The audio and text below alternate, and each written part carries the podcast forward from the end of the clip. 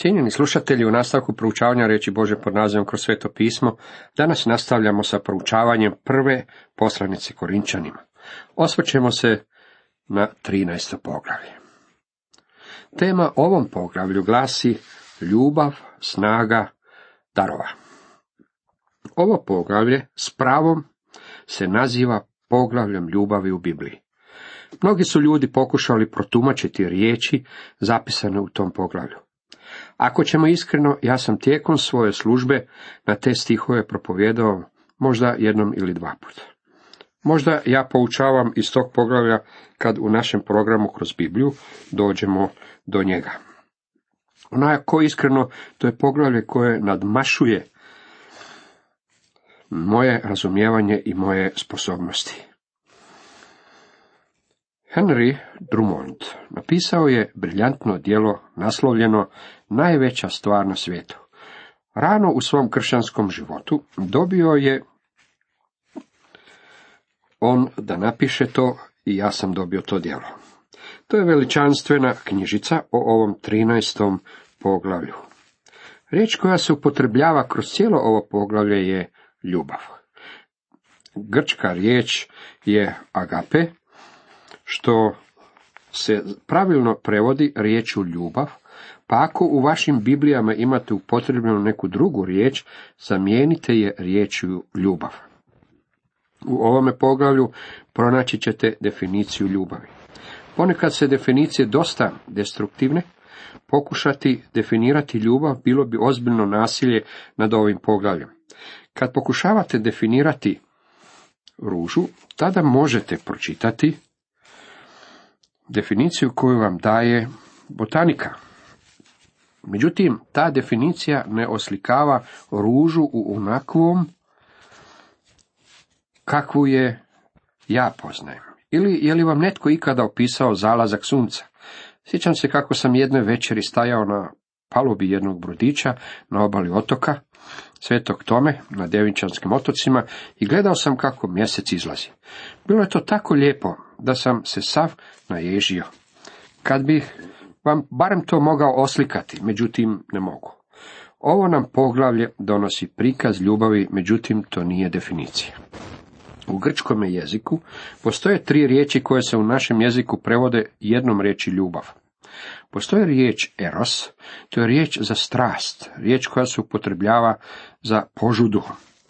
Ona se upotrebljava za Afroditu i Erosa ili Veneru i Kupidona, kako ih mi danas poznajemo. Seks bi bila naša današnja riječ za opis te grčke riječi. Ta se riječ uopće ne pojavljuje u Novome Zavetu. Zatim postoji riječ fileo, što znači čupstvo. Tu riječ nalazimo u našoj riječi filantrop. Ona označava čovjekovu ljubav, bratsku ljubav.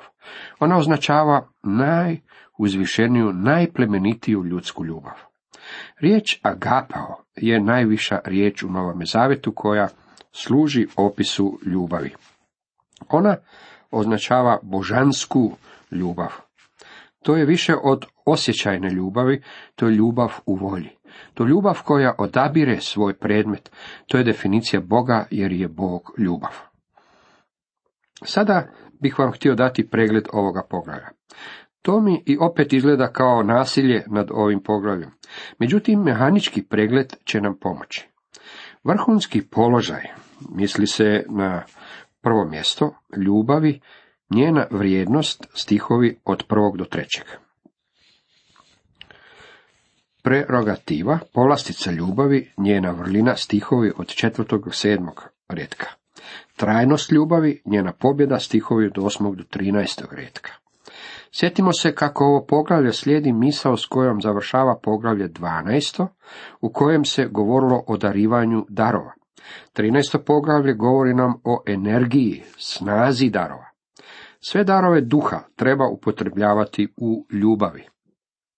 Vrhunski položaj ljubavi, njena vrijednost, u prvom redku čitamo, kad bih sve jezike ljudske govorio i anđeoske, a ljubavi ne bih imao, bio bih mjet što ječi ili cimbal što zveći. Siguran sam da anđeoski jezici označavaju rečtos. Ja nikada nisam čuo anđele kako govore, međutim mislim da ih je Pavao čuo. Najveća riječitost bez ljubavi nije ništa drugo nego najobičnije zvonce. Doktor Skrogi izrekao je to ovim riječima. Jezik bez ljubavi je buka bez glazbe. Ja to kažem ovako, brbljanje bez milosrđa je zvuk bez duše. Vi možete pjevati poput Serafina, međutim bez ljubavi to nije ništa drugo nego pakleno skiktanje. Ljubav daje značenje, dubinu i stvarnost, a ona osim toga riječitost čini govorom od značaja. Kad bih imao dar prorokovanja i znao sva otajstva i sve spoznajanje, i kad bih imao svu vjeru, da bih i gore premještao, a ljubavi ne bih imao, ništa sam. Prvi stih govorio je o ljubavi i dolazi iz srca. Ovaj stih dolazi iz uma, ljubav kao čin uma. Samo značenje nije dostatno. Ljubav mora biti pridodana tome znanju. Samo razumijevanje nije dostatno. Tome razumijevanju mora biti pridodana ljubav. Mislim da je to tu ni vapaj crkvi koja svim srcem danas vjeruju u Bibliju. Postoji razumijevanje Biblije i istina koje Biblija iznosi. Međutim, postoji strašan nedostatak ljubavi. Kako je strašno pronaći crkve ispunjene ogovaranjem, ogoršćenošću i mržnjom. Usporedo sa znanjem mora postojati i ljubav. I kad bih rastao sav svoj imutak, i kad bih predao tijelo svoje da se sažeže, a ljubavi ne bih imao, ništa mi ne bi koristilo. Ta ljubav je čin volje. Ljubav uključuje srce, um i volju. Ljubav je rod svetog duha. Iako mi iskreno moramo težiti za najvišim darovima, moramo ih upotrebljavati u ljubavi, a samo Boži duh može to učiniti. Promotrite to na ovaj način. Napišite niz nula, sama rečitost je nula. Samo pročanstvo je nula, samo znanje je nula, sama vjera je nula, sama žrtva je nula, samo mučeništvo je nula. Šest nula, kad ih zbrojite, još uvijek iznose nula. Međutim, stavite broj jedan na početak niza nula, pa onda svaka nula iznosi određeni broj. I, dragi prijatelji, ljubav je ono što treba pridodati darovima duha. Bez ljubavi svaki je dar bezvrijedan. Ljubav je velikodušna, dobrostiva je ljubav, ne zavidi, ljubav se ne hvasta, ne nadima se. Ljubav je velikodušna, što znači da je strpljiva i ljubazna. Ljubav je nemoguća bez ljubaznosti. Ljubav bez ljubaznosti je kao proljeće bez cvijeća, kao vatra bez topline. Prisjetimo se kako Pavao potiče, budite jedni drugima dobrostivi, milosrdni, praštajte jedni drugima, kao što i Bog u Kristu nama oprosti. Efežanima 4.32 To je pozitivna strana. Zapazite sada i negativnu stranu. Ljubav ne zavidi. Ljubav ne zavidi, što znači da je ljubav zadovoljna onime što ima. Mi svi znamo da je život ispunjen nejednakostima. Neki ljudi su bogati, pa tako čujem kršćane gdje pitaju zašto je Bog blagoslovio tog čovjeka s tolikim bogatstvom, a nije i meni dao malo. Ljubav prepoznaje da postoje nejednakosti i ljubav je zadovoljna onime što ima. Sjetimo se da je prvo ubojstvo, kad je Kain ubio Abela, bilo potaknuto zavišću. Dobro ćemo učiniti ako se osvrnemo, na primjer, na Ivana Krstitelja koji nije pokazao niti trunku zavisti kad je gospodin Isus počeo rasti u popularnosti pred ljudima. Ivan je rekao, on treba da raste, a ja da se umanjujem. Ivan 3.30. Kad prepoznamo da svaki od nas ima drugčije udešenje u životu, da svaki imamo drugčiju službu za gospoda, trebali bismo razmisliti o riječima našeg gospodina koji je izrekao Petru u Ivan 21, 22. Ako hoću da on ostane dok ne dođem, što je tebi do toga? Ti idi za mnom. Bakon je rekao da je zavist podli osjećaj i najizopačeniji od svega. Primjer čovjeka koji je ljubio drugog čovjeka bez zavisti je Jonatan. Iako je on bio okrunjeni princ, nije zavidio Davidu. Iako je znao da će David sjesti na prijestolje umjesto njega. Ljubav se ne hvasta, mu fati, to prevodi ovako. Ljubav ne pravi paradu, ona se ne hvališe i ne hvasta. Znate, s hvalisanjem je povezana vulgarnost. Mladi je propovjednik ustao na jednoj biblijskoj konferenciji rekao, želim da znate da ja nisam školovani propovjednik, ja sam propovjednik bez znanja i ponosim se time. Starješina mu je odgovorio, vidim da imate mnogo toga čime se možete ponositi. Ali, mladiću, opasno je hvalisati se čak i neznanjem. Ljubav se ne nadima. To znači da ne putuje zrakom. Ona nije napuhana. Znate li kako izgleda putovati na gumi ispunjenoj zrakom, a onda vam se na jednom ta guma probuši. Čak i među kršćanima ima mnogo probušenih guma, jer ih je jako mnogo onih koji se nadimlju. Kad nestane zraka, ne ostaje ništa. Nije nepristojna, ne traži svoje, nije razdražljiva, ne pamti zlo. Ljubav nije nepristojna. Drugim riječima, ne ponaša se čudno. Istina je da se vjernike u prvoj Petrovoj poslanici naziva čudnim ljudima, međutim oni se ne bi smjeli ponašati čudno. To doslovno znači da su kršćani ljudi za Božju svojinu. Moramo iskazivati pristojnost. Ne smijemo biti grubi, ne smijemo se ponašati kao nekakvi čudaci, moramo biti pristojni. Na žalost, danas postoji jako mnogo toga što bi se moglo nazvati neprivlačnom religijom. Međutim, ljubav se ne ponaša nepristojno. Ljubav ne traži svoje. Ljubav ispituje motive koji stoje iza nekog postupka. Drugim riječima, ona se pita zašto to činim. S obzirom da sam u mirovini, Preispitao sam svoje srce kao što nikada ranije nisam učinio. Preispitao sam svoje motive. Činim li ja sve ovo iz ljubavi prema Kristu? To je vrlo važno. Ljubav je tajna službe. Ljubav nije razdražljiva. Ona nema zlu narav. Dati se isprovocirati je zlo koje prati one koji su puni vrlina. Bojim se da je to zlo koje prati mnoge od nas. Ljubav ne pamti zlo. Kako je tu žno gledati ljude kako cvatu zbog ogorovaranja. Postoje kršćani koji raskopavaju po prljavštini, vrlo su sugestivni u onome što žele reći. Ne raduje se nepravdi, a raduje se istini. Ljubav se ne raduje nepravdi, međutim ljubav se raduje u istini, što donosi radost vašem srcu. Dobro ili zlo? Koji od toga dvojeg ako čujete nešto loše o vašem neprijatelju ili o nekome koga ne volite, da li se tome radujete? Ili se ražalostite kad vidite vašeg neprijatelja kako pati? Ljubav sve pokriva, sve vjeruje, sve mu se nada, sve podnosi. Ljubav sve pokriva. Pokrivati u sebi uključuje misao zaštite. Ljubav stavlja neku vrstu kišobrana za druge. Ljubav sve vjeruje, to ne znači da je ljubav lakovjerna, to znači da ljubav ne gleda na ljude sa sumnjom. Ljubav se svemu nada. O, kakvog li je optimizma ljubav? Ljubav sve podnosi. Ljubav ostaje snažna kroz kušnje. Iz svega ovoga učimo da je ljubav abstraktna imenica, međutim ona ne smije ostati abstraktna. Ona se mora pretočiti u život i akciju. Ona se mora preobraziti u djelovanje sa strpljivošću, kroz ljubaznost, bez zavisti, bez hvalisanja. Trajnost ljubavi njena pobjeda.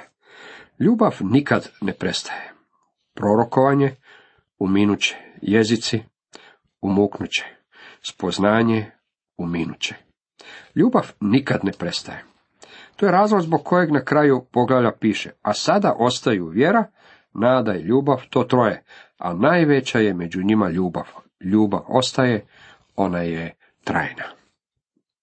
Elizabeth Barrett Browning napisala je pjesmu koju je naslovila Jednom sam ljubila, u kojoj piše Nikada nisu ljubili oni koji su sanjali da su jednom ljubili.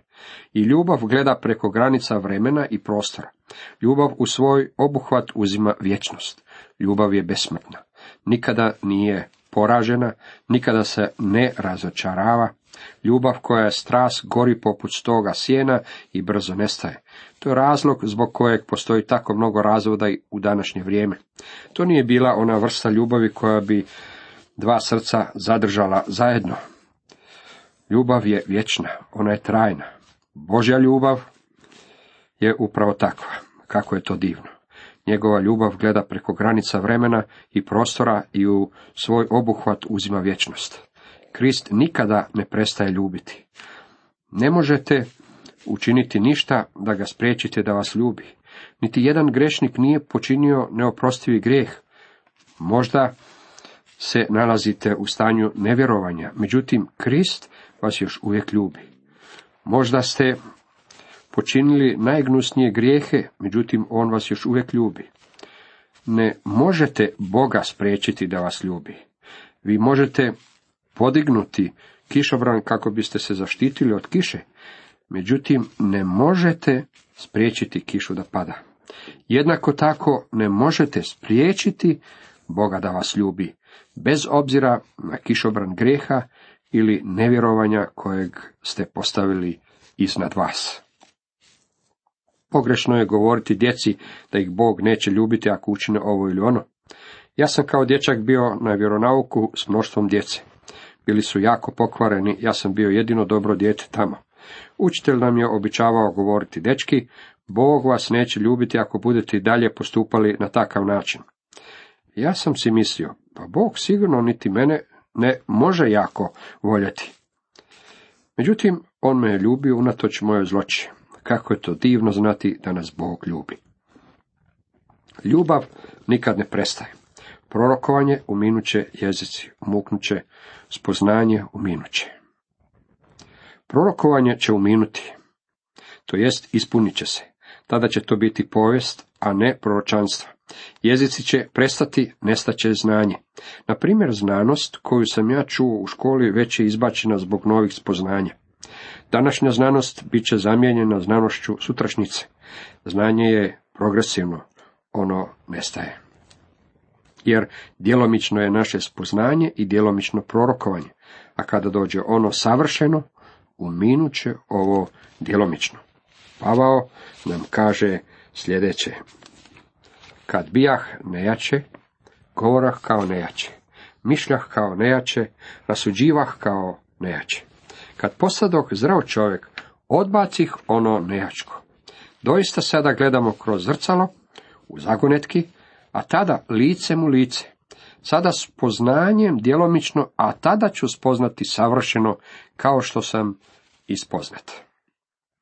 Mnogi me ljudi pitaju, hoću li u nebu prepoznati one koje sam ljubio ovdje na zemlji? Svakako da hoćete. Koji je biblijski dokaz za ovu tvrdnju? Mi sada vidimo kroz zrcalo u zagonetki. Vi me nikada niste vidjeli. Možda mislite da ste me vidjeli, međutim sve što ste vidjeli je odijelo iz kojeg viri glava i dvije šake. Vi niste u stvari vidjeli mene, a ja jednako tako nisam nikada vidio prave vas, a sve to zbog toga što mi sada gledamo nejasno, kroz ogledalo, međutim tada ćemo gledati licem u lice. Sada poznajemo samo djelomično, međutim tada ćemo poznati kao što smo spoznati. Netko je postavio pitanje doktoru Campbellu Morganu. Mislite li da ćemo poznati naše ljubljene u nebu? Doktor Morgan je u svom engleskom stilu odgovorio, ja mislim da neću biti veći bezumnik u nebu nego što sam ovdje, a ja svoje ljubljene poznajem već ovdje. A sada ostaju vjera, ufanje i ljubav, to troje, ali najveća je među njima ljubav. Premet naše vjere bit će ispunjen. Sve naše nade bit će ispunjene. Neće nam ostati ništa više čemu bismo se nadali. Tako će nada nestati. Neće biti potrebe za vjerom, međutim ljubav će i dalje ostati. Najveća od ovih je ljubav. Vjera, nada i ljubav su najviše riječi kršćanskog riječnika. U ovome poglavlju Pavao nam nije opisao nekakvi abstraktni pojam ljubav. On je napisao biografiju Isusa Krista. On njemu je napisao. Isus je znao da je došao njegov čas da prijeđe s ovoga svijeta ocu, budući da je ljubio svoje, one u svijetu, do kraja ih je ljubio. Isusova ljubav je vječna ljubav.